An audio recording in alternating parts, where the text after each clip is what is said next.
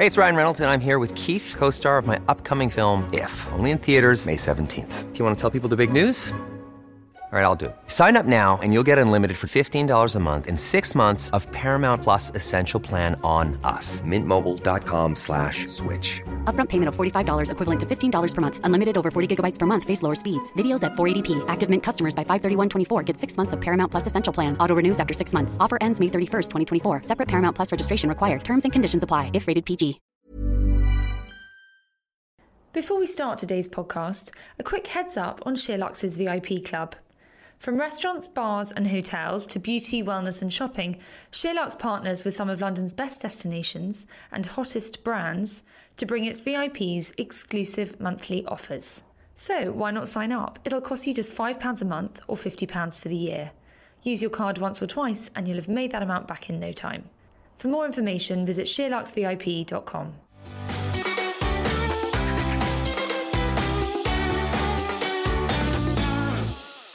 Donna Hay is Australia's leading food editor and best selling cookbook author.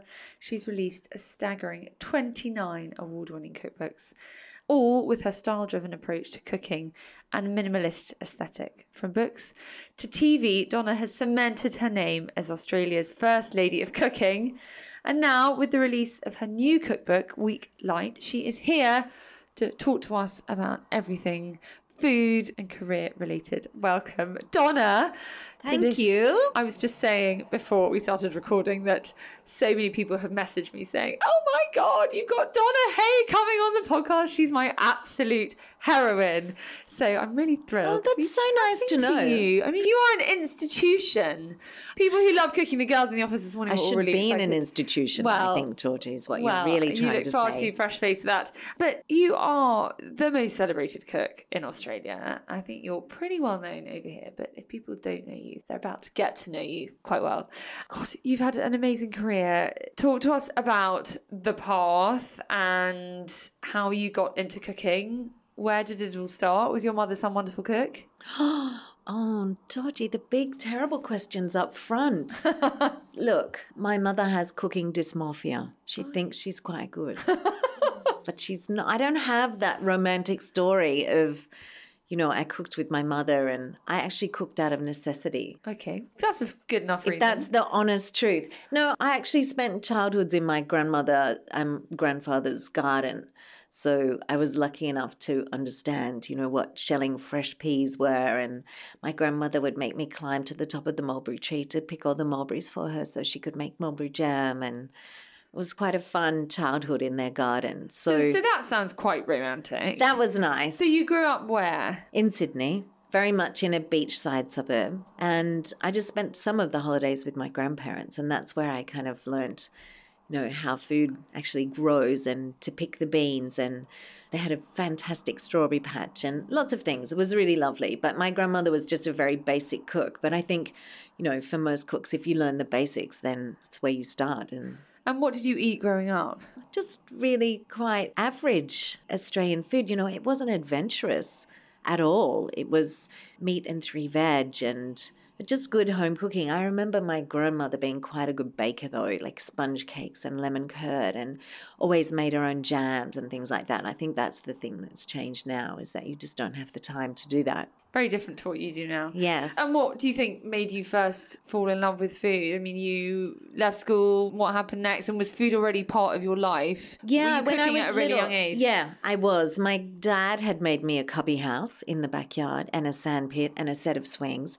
He was just one of those guys that could just make anything. Amazing. I used to hang out in my cubby house with my sisters, and I remember making cups of tea and then having to use the sand from the sandpit to make all the cakes and things and put little flowers on them as decorations. So when my mum encouraged me to come into the kitchen and cook, it was like making real life mud pies. You know, I was so excited that I was allowed to do it all for real. And she used to clean up after me. Oh, the dream. I know every little girl's dream. So I used to make the most insane mess. So did you start with puddings? Yeah, like every young girl does, absolutely. And crazy decorated cakes and really garish colours and terribleness. You oh. probably wouldn't believe I actually come this far after seeing my initial creations. Well, everyone has to start somewhere, don't they?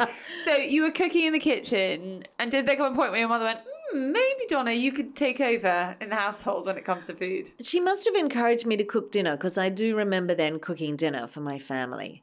And then it just kind of snowballed from there. I didn't want to do it as a career because I didn't want to become a chef. I was too scared. It's actually quite a shy little teenager, so I didn't want to be a chef. My parents never raised their voice at me, so the thought of going into a big commercial kitchen and being yelled at was just mm. not on my radar. So you were cooking at home. You started with puddings. Did you start to cook savoury dishes? Because when I think of you, I, I, think of you as more of a savoury cook than a sweet cook. I know you do both. Yeah, I do. I mean, as a child, of course, it's always more fun to bake and do crazy sweet things and make things for the school fair and toffees and caramels and sticky things. But I do remember the first dinner party I threw, where okay. I think I was about nine. Oh, wow. And right. it was for my dad's birthday. You were hosting, you were cooking. Yes. What was on the menu? Well, I used Caramel. my mother's special glasses that she got as a wedding gift and I made prawn cocktail in them. Very special glasses. I was only allowed to use them for special occasions, Georgie. They weren't just being trotted out for anything that had a prawn cocktail. Can't really remember the details except for maybe some iceberg lettuce and some prawns. Deli- you know that to me is a very very You're good there thing. At Dad's dinner Light party, on the mayonnaise, please. but you know, lots yes. of lemon, and I have delicious. So then I remember dragging out an old cookbook, and I made what I thought was very fancy steak Diane. Ooh. Which was probably overcooked, really thinly sliced steak with cream, like Worcester sauce, garlic, things like that. Mm. Quite frightful, I'm sure. Yeah. I'm putting that in a box with duck à l'orange, which is what I remember absolutely. my mother cooking. yes, it is absolutely, was probably on the next page in that cookbook.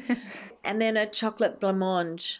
Oh. Because I thought that sounded really fancy was horrible. Was, was chocolate white sauce. Yes. Now Cho- that I look back, it's just chocolate white sauce. Oh, white chocolate. sugar in it. I love white chocolate.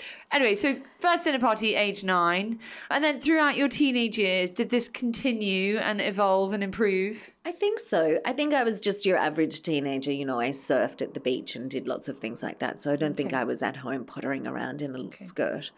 In my regular teenage years. teenage years. Yeah. You left regular. school. What happened then? I left school I wanted to go to university to study physiotherapy and I missed out by three marks. Oh. Lucky for me.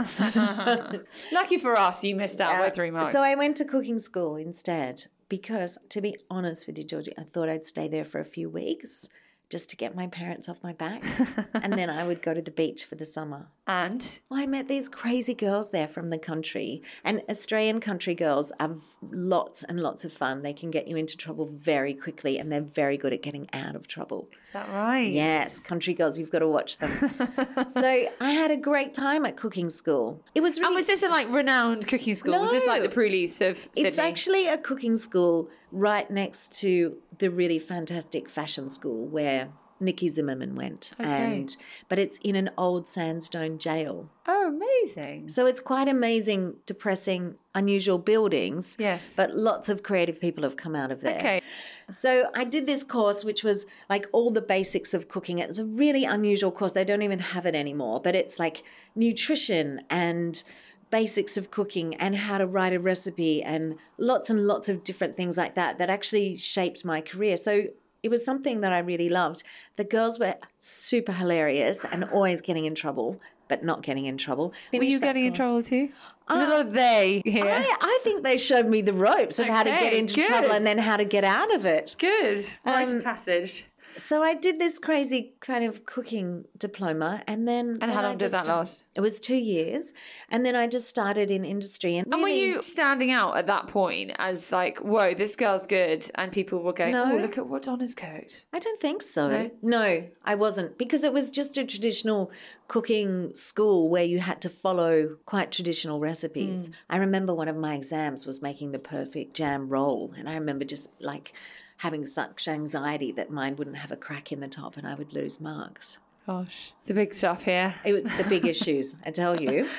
So, two years, you got your diploma. Mm-hmm. And then I had to freelance around, just like trying to break into fashion, or it's the same thing. You and you came out going, "This is what I want to do now. I feel like I've found my thing, and I'm going to be." Yeah, be I mean, who cook. would have thought I could have turned my hobby into my career? Mm. It was. Mm fantastic. Cooking and yeah, creating and- global domination. I know. Back then, it just wasn't a thing, though, was it? No, it wasn't a thing. And I started working for other food stylists and assisting them on shoots. And then I got a couple of gigs writing a few small recipes. And So, can we just go back? Did you make a conscious decision that I'm not going to be a cook? I'm going to be more down the sort of editorial route because, you know, I guess you come out with that kind of diploma and you could start a catering business. yeah. You obviously, no, you I, obviously I was kind of went down a more drawn route. towards publishing than. Okay. Do you know why that was? I liked the creativity. I'm not good at cooking the same thing again and again and again. I Yeah. think that's what turned me off of commercial kitchens as Yeah. well. And back in those days, you know, you could have restaurants that cooked that didn't change their menu. These Mm. days, restaurants change their menus daily. Some of Mm, them, some of them change them seasonally. But it was not. Yes, showing my age, Georgie, was not like that back then. Okay, so So being freelance styling, and having to pay you rent, I thought I'm going to be the best food stylist assistant there is. Otherwise, I'm not going to be able to afford to pay my rent. So I was just I mean, food styling not brilliantly paid. Food styling assistant really not brilliantly paid. so food styling at home is slightly different to what it is here. Okay. So when you're the food stylist, you're in charge of everything, the props, the food, the whole lot. so it's quite a big job. It's quite a big job. Okay, and this is for magazines. Magazines and books. Okay. And advertising as well. I did a big stint ah. assisting at advertising and TV commercials as well. Interesting. Quite funny ones. Yeah. Can we talk about how difficult food styling is and food photography is? I don't think people appreciate how hard it is. I knew someone once who did that as a job. And she was like, the hours and hours and hours you spend. I mean, I, I Well, think we pick up these amazing cookbooks and don't realize that those Yeah. pictures don't come easy, do they? Well, editorial's quick. Is it? It's evolved. It's really quick. It's a massive art, though, isn't it?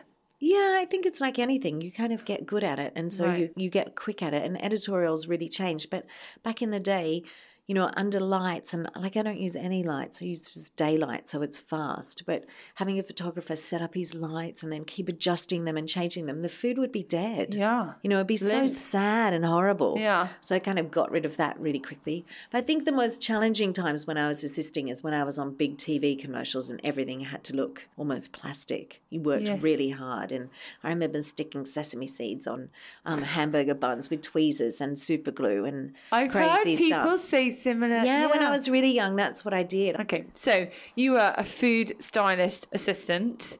You were freelancing around.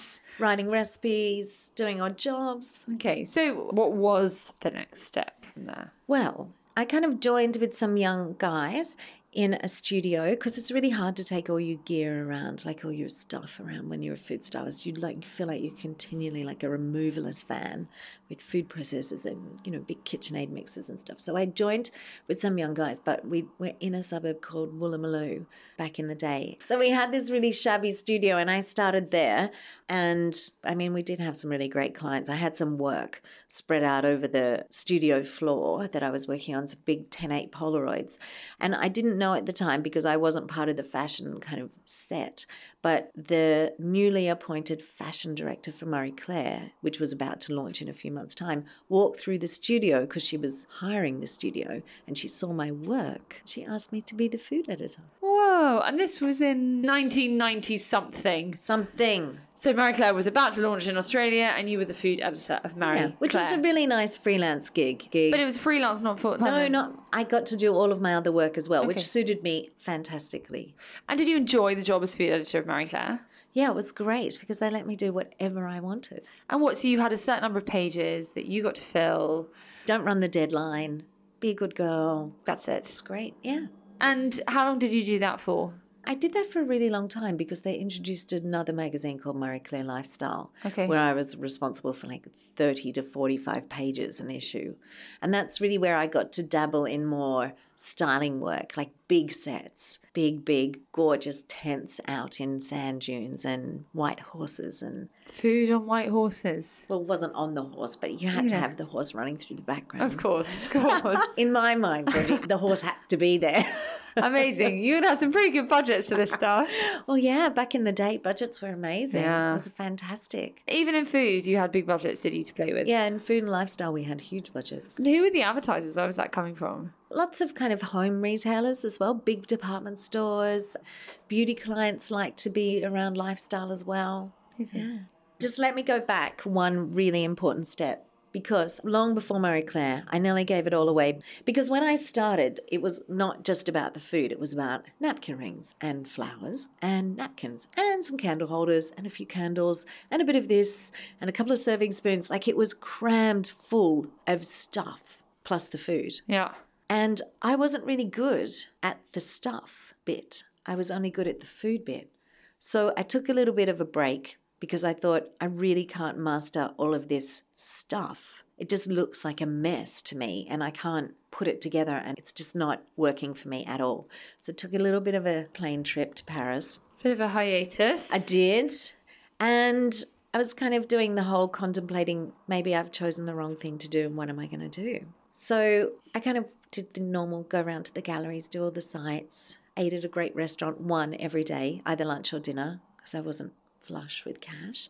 And then my favorite thing, which is what I used to make with my sister, was lemon and sugar crepes. So I used to buy one on Can't the be, way sorry, back you to cannot beat lemon and sugar No, crepe. so simple, so delicious. All this other nonsense. It doesn't get any better than lemon and sugar. So good. Yeah. Late night, bit chilly, walking back to my hotel, I would stop and get a lemon and sugar crepe. First place I stopped, folded it into a little fan, regulation issue, fold into a fan, there's your lemon and sugar crepe. Fine, great, loving it. The next night, though, Georgie, no, that man didn't fold it into a fan, did he? No, he folded the edges in and made his into a square with all the lemon and sugar trapped in the middle. There's a new way to fold a crepe. Never thought about that. Third night, no, that man, he rolled his up, folded it together like bunny ears and put it in a cone. There's a different way to fold a crepe. It was like my lightning bolt moment because there is a different way to fold a crepe. It was so regulated. It was so, this is the way you style a crepe. Okay. This is the way you style a prawn cocktail. Okay. This is the way you do things. And so for me, just breaking out of that mold, all of a sudden I thought, oh my goodness, there is a different way to look at all food. yeah. All the rules, which is what I love, you might notice, have just been blown out of the water. I see. there is no more rules in my world about food. None. I am going to come up with a new way to fold a crepe, and I'm going to show everyone just and how. then there's a new sandwich coming. There's a new bird. There's a new everything coming. Okay, okay. And it's limitless, and I am excited. So basically, you're saying food was a bit stuffy, a bit staid, and well, remember, we were all working off French and English kind of rules. There was so many rules about how to cook and the way that you do cook, and it was very regulated. And so it was kind of followed through into styling. Mm. If you were styling crepes, you folded them into a fan, Georgie, and that was it. That was it. That's done. But no more. Because No Donna went more. to Paris and she saw the And I- light. yes, exactly. She saw the light. So you went back to Australia. Well, no, I kept traveling. I saw a shop that sold brioche. Well, it didn't just sell brioche in the normal shape of brioche, it sold it in 50 different shapes of brioche. And I kept seeing things then that kind of sparked my enthusiasm and my creative brain. Yeah. And then I went back, and the rest is in the rest of this podcast. And did you go back to your job at Marie Claire? I went back and I started styling with those boys in Woolloomooloo. Yeah. And I just had a different energy. I kind of, for some reason, I felt like I could break all the rules. Something just happened. I don't know if I found my confidence over there. I just found a different way to look at everything. Yeah. It was kind of like everything had been broken in a really great way. Yeah. So I did start then at Marie Claire, and they really did say to me, whatever you do, don't run the deadline. And apparently you're quite good at this, so just go Off off, and go. do it. And then one of my friends was a junior in the fashion cupboard at Vogue, and you know, we were all trying to make something of our lives. We had no cash. And we were the first generation of girls and boys who hadn't been taught how to cook because we had dual working parents. Like most of my friends had career mums. Yeah, that's so true. So we'd skipped, and we were the first ones that kind of landed and were in small apartments trying to make our way. But most of my girlfriends were like, um, you know that roast chicken we had at your house? Yeah. Yeah. Like, remember you cooked that roast chicken the other night? How did you do that? Yeah. And so it just didn't stop. From like 2.30 onwards, my phone would just keep pinging of recipe questions from my friends. Yeah. And you So- were like, hang on a minute, people. Yeah. I've got to do something about this. let's just go back to basics. And so the white on white thing for me was more about the basics. When I started doing white plates, white backgrounds for Marie Claire, not only did I love that look of restaurants, I mean, your food always looks beautiful on mm. a pressed white tablecloth at a restaurant, but you know, we were using all these crazy colored backgrounds and stuff. So that's when your first book came.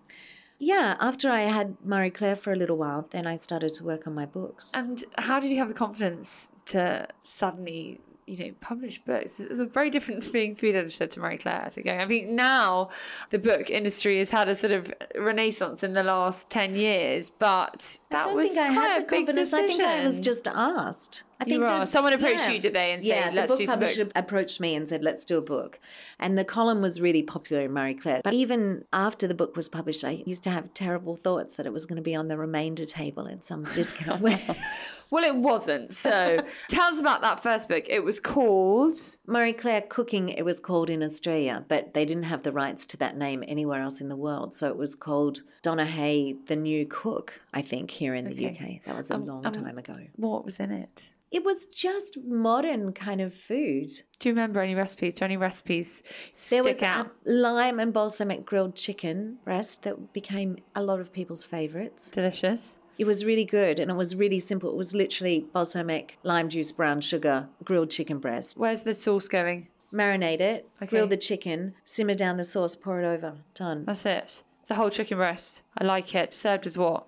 It was with a salad in the photo, I remember, just a simple little, you know, flippy salad Okay. looking all gorgeous and green. So that sounds delicious. So that was the first book, and it went really well. Mm, it went really well. I mean, that book did incredible. Went into like nine different languages really quickly.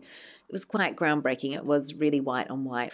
So the response was amazing. And then what happened next? Was it like, right, let's roll out a whole series of books now? Well, then I just got offers of to be food styling here in London and in New York. And then I went to the south of France to food style for some mags that were out of the US. And I just traveled all over the world being a food stylist. It was fantastic. So this first book was in the 90s. We're now in 2019. You have 29 books.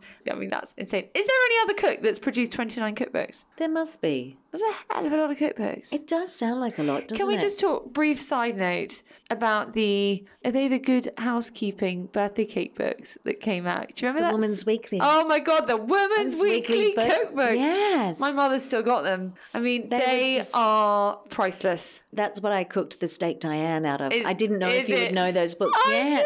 knew this. My mother had the entire set on her Yes, kitchen. you had to. If you didn't have the collection, Dresser. Georgie, I, mean, you were kind there of. were vol vents, there was Yes! there was prawn cocktail. Vol-au-vent. Oh my god, they what were happened to the vol-au-vent? I, it died.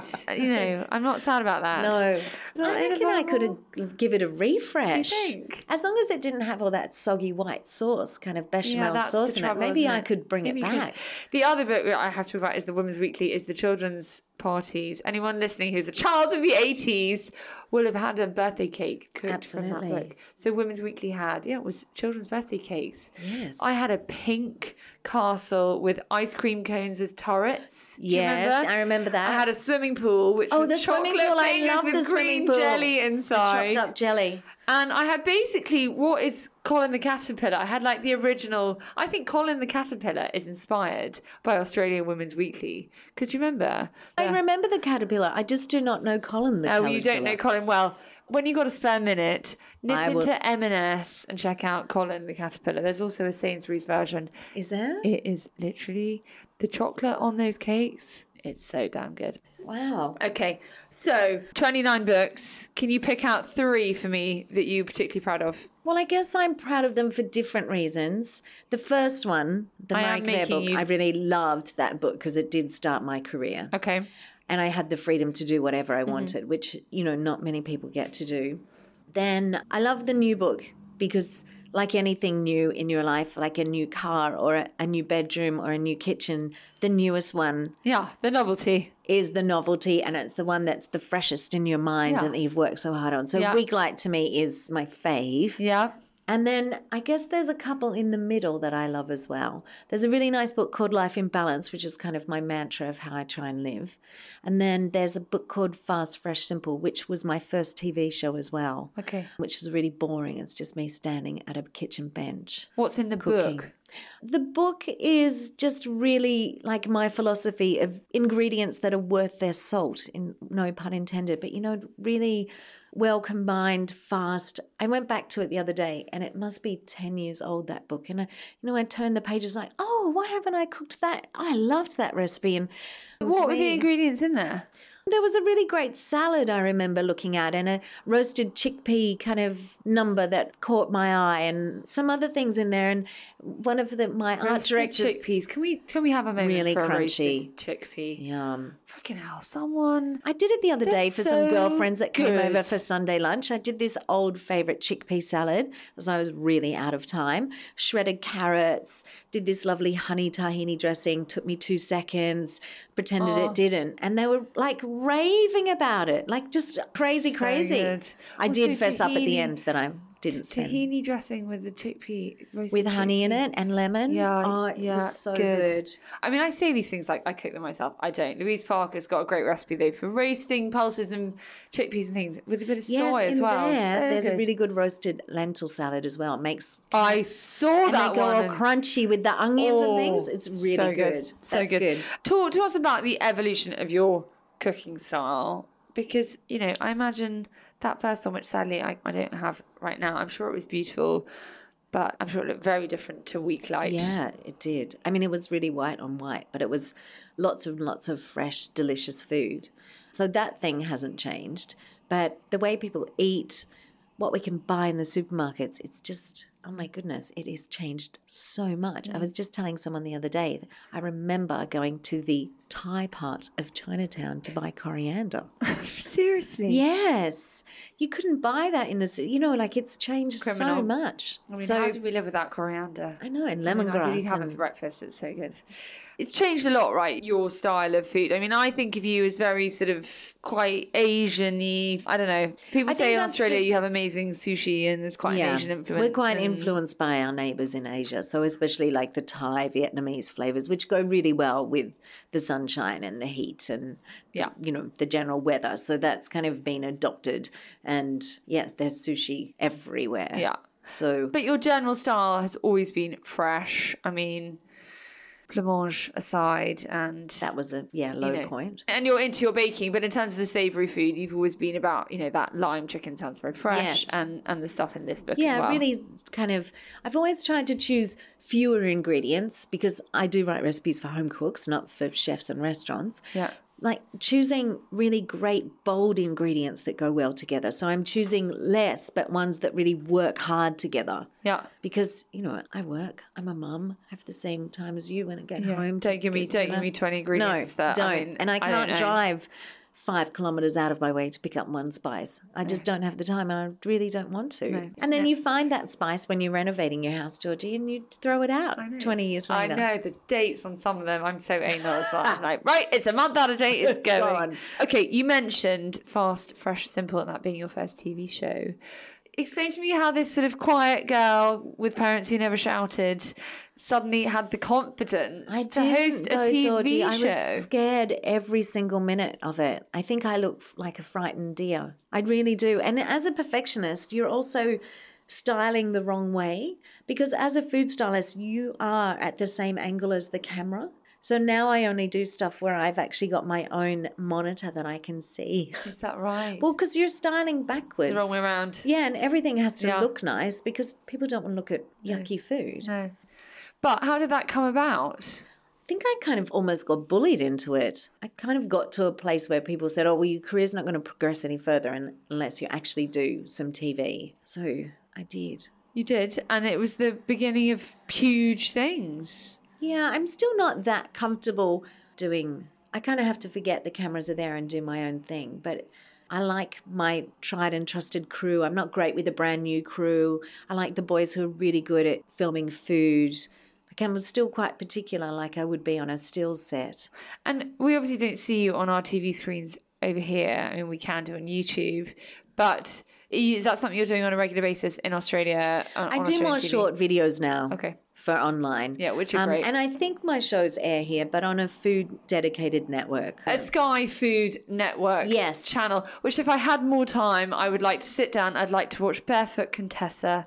I'd like to watch Jeffrey's you. coming home this weekend. Don't you love it when she oh, says that? I I'm gonna roast her. a chicken, Georgie. I- Jeffrey's coming home this weekend. I love her. It's my favourite line. Is it? Until I've rehearsed it? Yeah.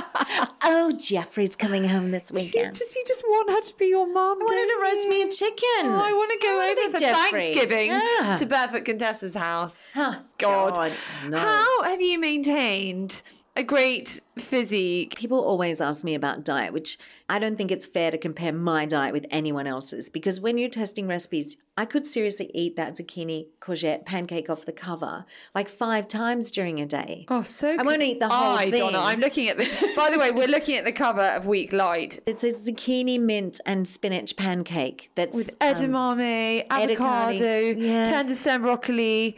Oh. Amazing. It's an amazing cover. Thank you. Um, but you could eat that all day. But anyway, it must be hard though, because surely there's just temptation all around. Or is it a bit like working in the Cadbury's factory? I remember as a child going and thinking, why are they all slim? They work in a chocolate factory. Yeah, that's ridiculous. And they're like, oh, we're just sick of the smell No, of chocolate. Do but you when get you're sick working on the recipes, of course, you have a deadline. So you're intensely in the kitchen with your other little team members, and you're all working on trying to make that pancake stick together perfectly, taste great. So you have to test, try it Mm. a couple of times until it's perfect. It would be nice if you got it right the first go. That would be brilliant.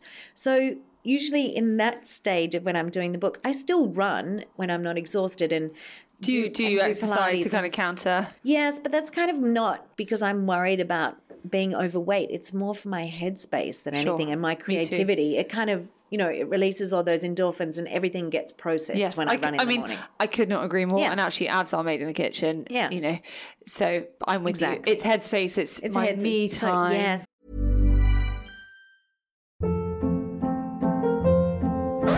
Hold up. What was that? Boring. No flavor. That was as bad as those leftovers you ate all week. Keke Palmer here, and it's time to say hello to something fresh and guilt-free. Hello Fresh. Jazz up dinner with pecan-crusted chicken or garlic butter shrimp scampi. Now that's music to my mouth. Hello Fresh. Let's get this dinner party started. Discover all the delicious possibilities at hellofresh.com.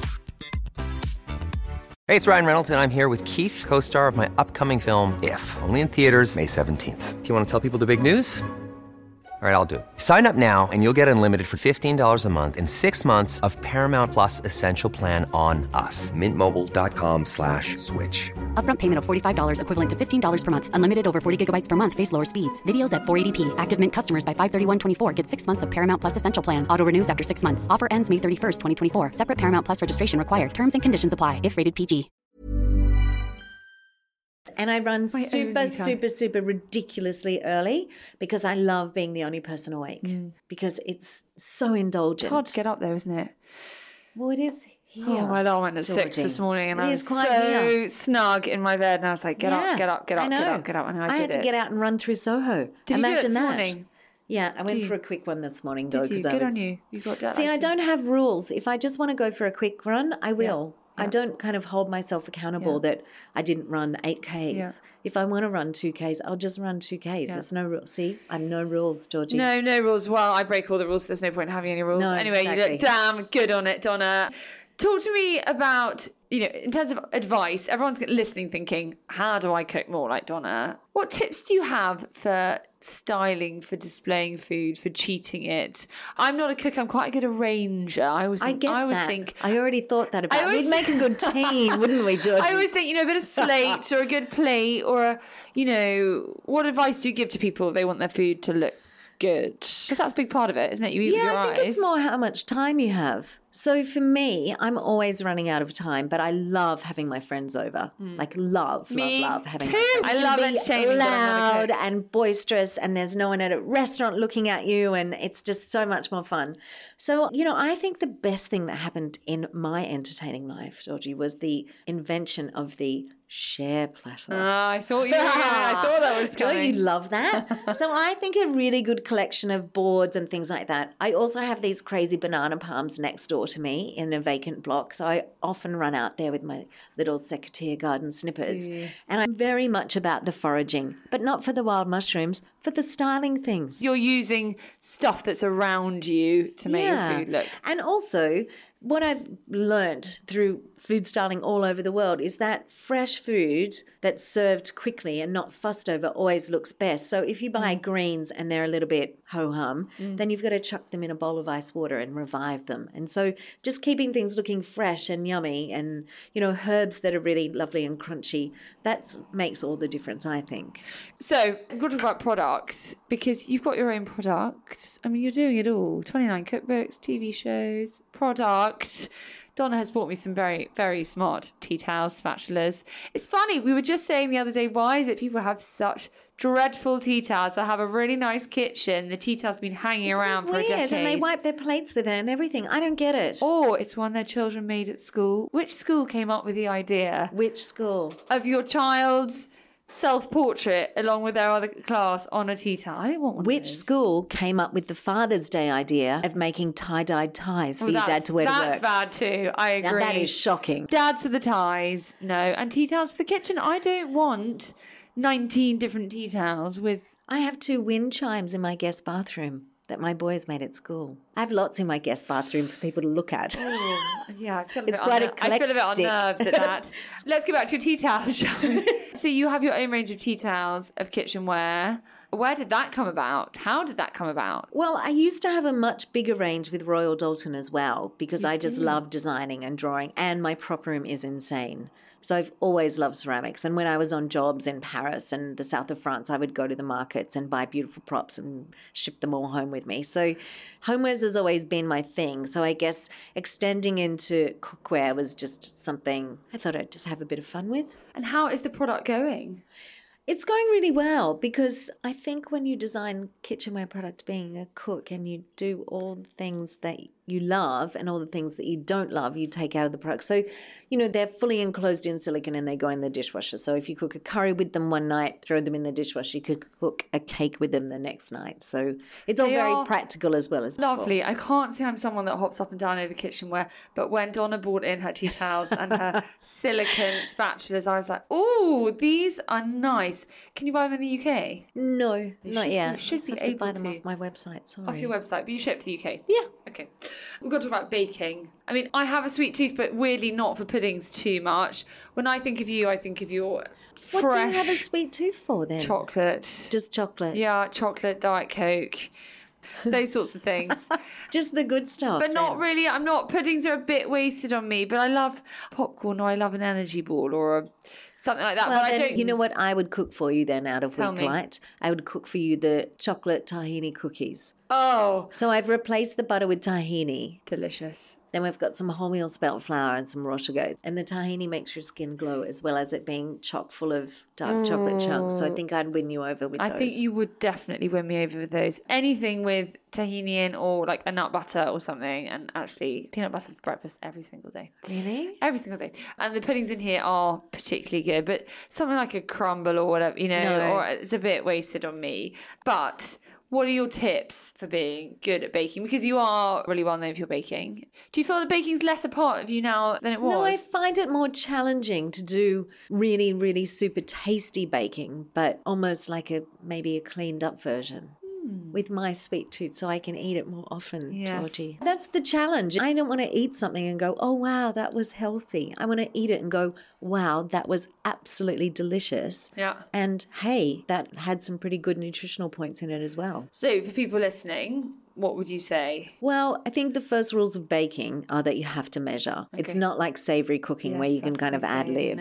So a lot of people that just don't like to be precise, not great bakers. Yeah, okay. You know, mixed results. Sometimes you can get away with it, but more It's- often than not, it's a science. it's a science and you have to stick to the rules. Okay. So that's the first thing about baking. And then there's the other challenge I've had about swapping things in and out, like nut butters. And, you know, I make really lovely bliss balls, but I don't use dates. I use nut butters and Mm. ground nuts and things like that because I'm not a big fan of sugar spiking and going crazy around the office. So, Mm-hmm, Okay, so I love those sorts of balls. Yeah. I wouldn't put these down as a pudding. To me, they're a no, snack. they're know? a snack. They're, They're a a better snack. for you snack. Okay, so you're using nut butters instead of dates. Yeah, I mean, And still a whip out a pavlova for a dinner party. Will you know, you? my friend. Oh my goodness, I think my friends would lynch me if I, you know, served up a nice little platter of protein balls. Actually, not too nice. much, not too much cream. No, but with a swirl of passion fruit curd, my friends Oh, like through it, or fresh passion fruit, lots of raspberries. I imagine I'd like your pavlova.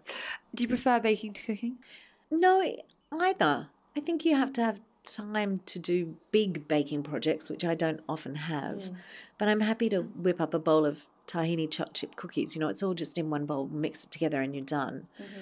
That kind of baking is fine for me. And I have two teenage boys, so I often make them big, chunky breakfast cookies, I call them. So it's just mashed banana and oats and almond meal and like stuff. Oh, now you're talking. It's like a big like banana granola in a cookie. Oh, Because we're often running out of the house to get to school. Yes. And so if they grab three or four of those, it's fine. Or if they're off to rugby training or whatever they're doing. So try and make sure that I do have stuff to fuel them because otherwise they're just going to make Yeah. some pretty rotten food choices, aren't they? And what about smoothies and juicing? Are you into that kind of thing? I quite like a green smoothie, but mm. it's pretty healthy. Okay. Like I'm not into fruit into my smoothies. I'm kind of more you your leaf spinach, lemon, kale, kind of cucumber number. You're No. gagging, aren't you? No, I mean, sorry. Put celery anywhere near a smoothie, and I want to Oh run a mile. I'm not. Yes, hasn't that become a thing? Bloody Marys or a risotto Sorry, I like my celery. So tell me, what things do you always have in your fridge? Can you give me top five things that you always have in your fridge and your cupboard? I think there's a couple of ingredients that you can't go wrong with, like the lemon. Uh-huh. You can use the rind, you can use the juice. Big punchy flavor. You can use it in sweet and savory, a dressing, like it just does so many different things. And it's different to vinegar. It's fresh and zesty. And it's damn good on a crepe. That's exactly right. Okay, so lemon. What else? I think, you know, having good quality parmesan is always great. Okay. And then for me, it's more like fresh herbs and things like that. Yeah. I try and keep them in the crisper so that I can, you know, make something a little bit more lively than And, and which herbs do you always turn to? Thyme. I mean, coriander. Hello. I always usually have flat leaf parsley, basil, more of those type of things. And I have tried my hand at gardening lately. Okay. With mixed success, is one might going say. for. Okay, so we've got lemon, we've got parmesan, we've got herbs. I'm sensing there's some pasta involved here. Yeah. What's all that? Are you into spiralizing? No. No. I'm into the julienne vegetable peeler. Oh yes. So I don't have to get out the spiralizer, but I just get out the sharp julienne Yes. vegetable peeler. Carrot, zucchini, so many things, lots of crunch, easy. Delicious. Do you use a Magimix? What's the equipment that you use? Because you can julienne quite quickly, can't you, in a Magimix? Oh, I can't wash all that up, Georgie. No. Okay. I've washed up so many food Julienne is where it goes very thin, isn't it? Yeah, I mean, I'm out of my depth here on the julienne utensils You look chat. slightly scared, but even it- at the word I feel like is that when it's really thin? Yes, but there's a little hand one that just has a little guard that is Okay. like a mandolin what you mean. slicer. So I would rather have that. So, what are your store cupboard? I feel like that stuff all belongs in the fridge. What's in the cupboard? Clearly a jar of tahini. Yes, jar of tahini, and I'm with you on the nut butters because they're kind of the basis to Mm-hmm. yummy baking and all sorts of things. Are there key oils that you you swear by? I'm just an olive oil girl. okay. I'm an olive oil girl because you can buy it from lighter flavored extra virgin olive oil to kind of robust and fruity.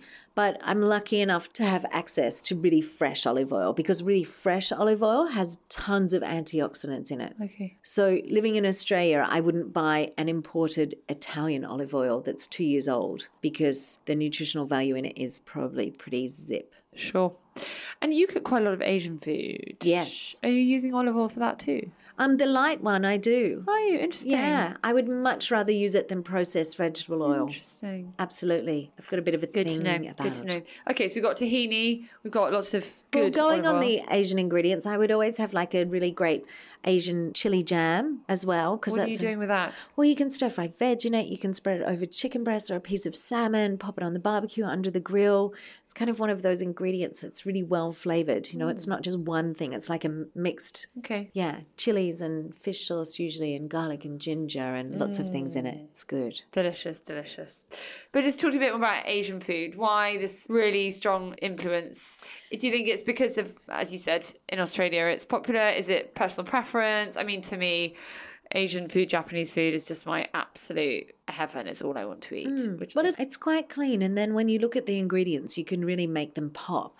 Yeah. So anything from, you know, miso paste to fish sauce and lime juice, you can make really simple combinations, but they really, really work hard.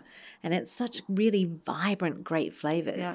I can see why people are attracted to them. Mm, and it's healthy, isn't it? Absolutely. Fresh and clean. Yeah, if you make a salad and you make a beautiful Thai dressing, all of a sudden it's just zinging with flavor. Thai dressing. Give me Two, give me- one. What's going in there? Two, two, one, Georgie. That's Okay. the magic formula. Two fish sauce, two lime juice, one brown sugar.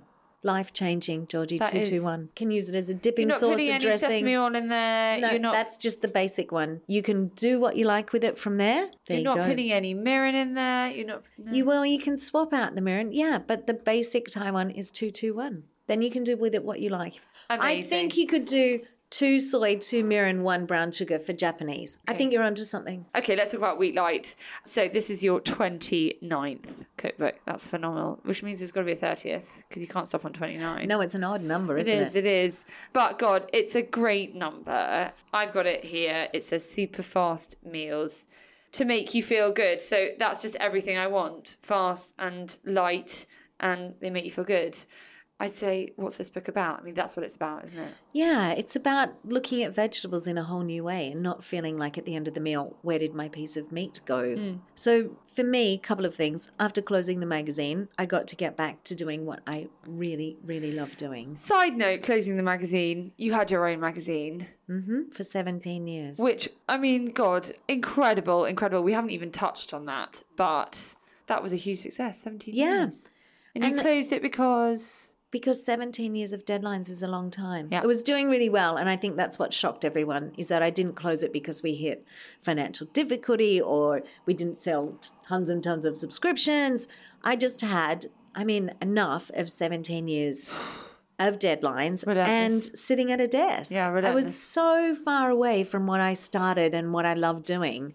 When I got to 100 issues, I could see the 100 coming I Mm. could see it ticking.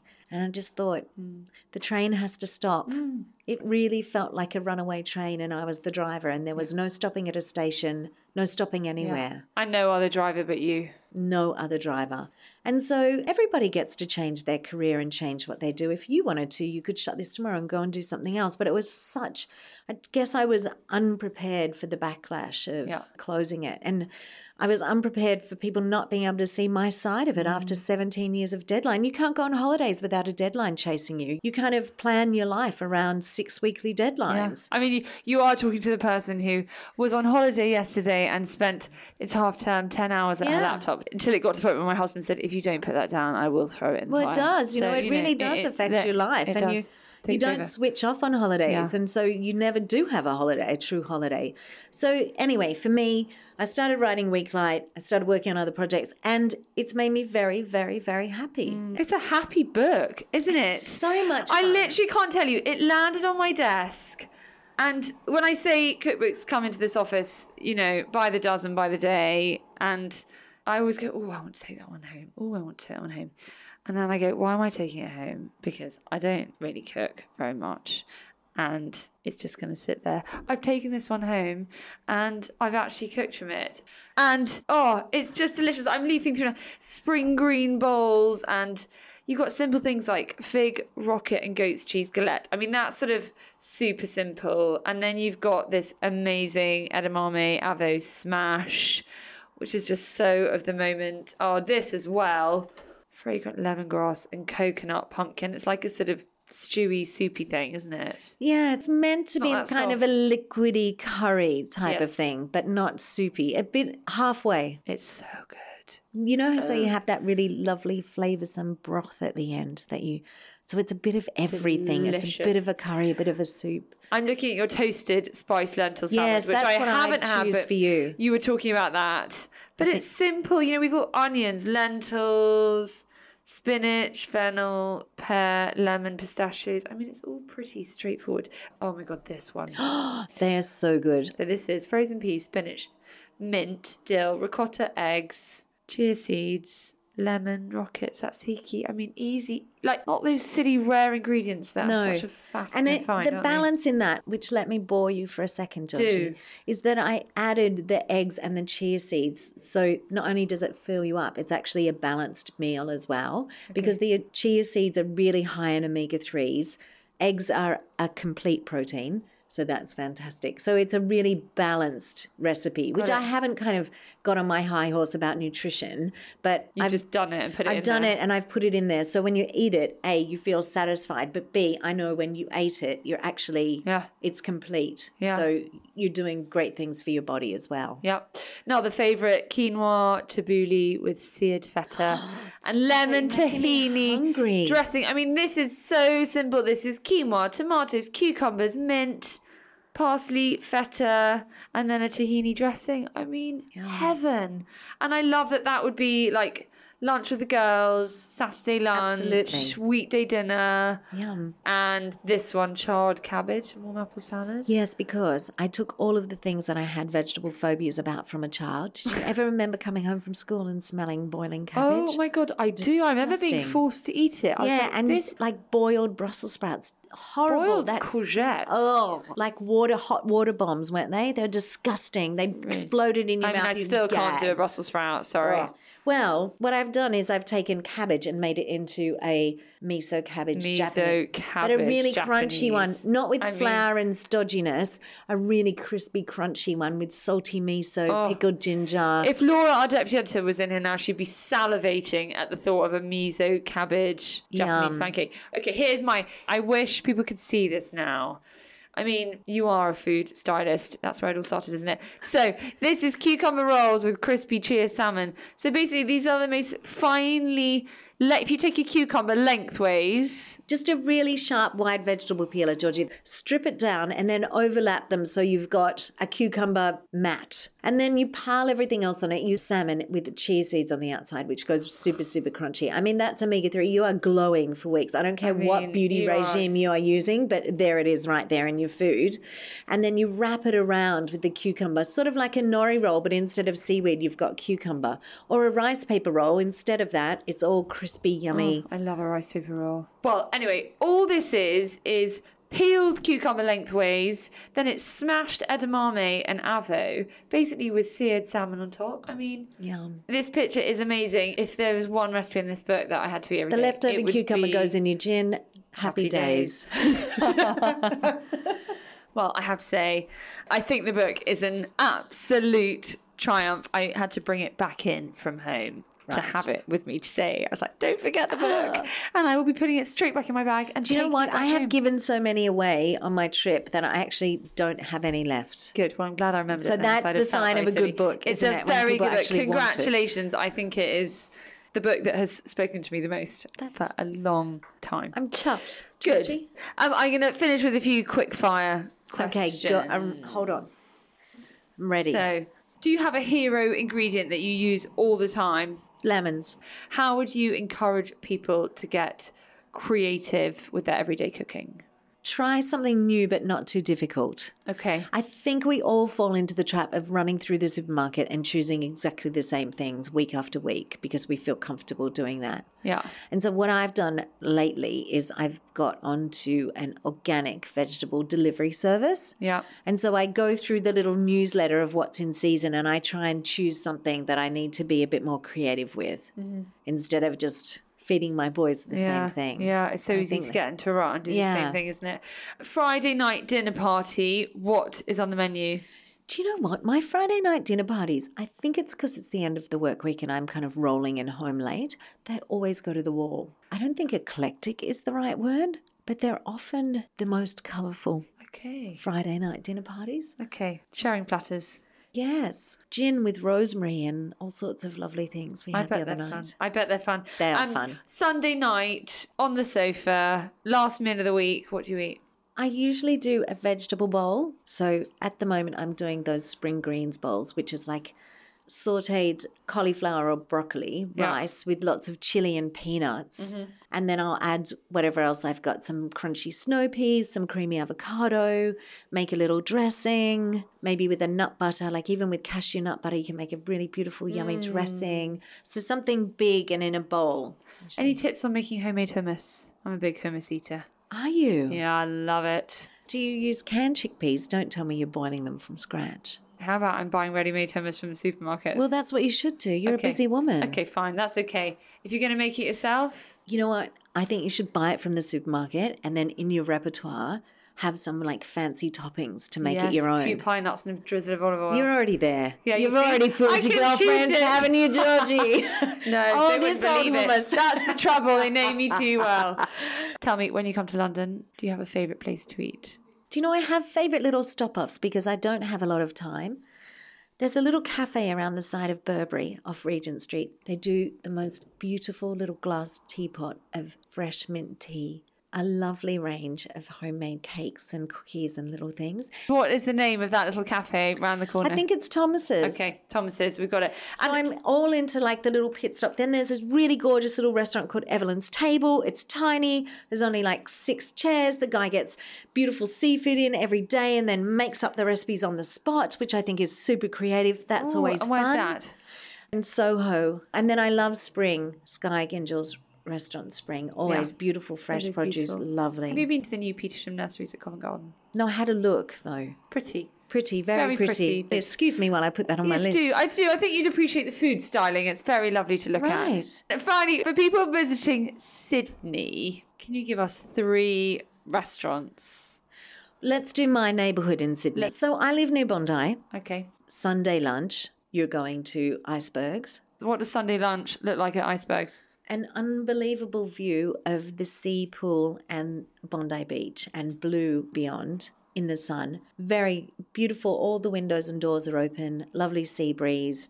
Very hip, cool crowd. Great fresh food. One of my favorite things on the menu, which is Moreton Bay bugs. I know it doesn't sound nice. It's the sweetest, sweetest mini lobster tail, like a langoustine, like a scampi, Oh, with homemade linguine, just a little bit of chili, a little bit of lemon. I mean, that's my kind of Sunday lunch. Sort of roast. so good. Give me the langoustine any day. Yeah, with a bit of linguine. Oh, so right. good. Okay. Sounds so good. So you're going there for Sunday lunch. I have a little hole in the wall kind of thing at North Bondi where I get my coffee. Does it have a name? The hole in the wall. Yes, it's called Brew, B R U. Okay. Great coffee there, very funny, entertaining baristas. Okay. And then I would send you to my neighborhood Japanese called Raw Bar. And again, that's all the windows are open, the sea breeze is coming through, really fresh, tasty Japanese. Lovely spinach salad with that lovely toasted dressing of sesame and miso. Gorgeous. Mm. Definitely going there. Okay, for your sweet tooth, we're going eh, to Riley Street in Woolloomooloo. We're going to go to a little bakery called Flour and Stone, and you are going to lock in with me, and I'm going to treat you to many Australian delicacies in the sweet world. She does the most amazing lamington, which she dips in panna cotta first, mm. rolls in chocolate and three different types of coconut the desiccated, the shredded, and the chips. So you get the crunch of all coconuts.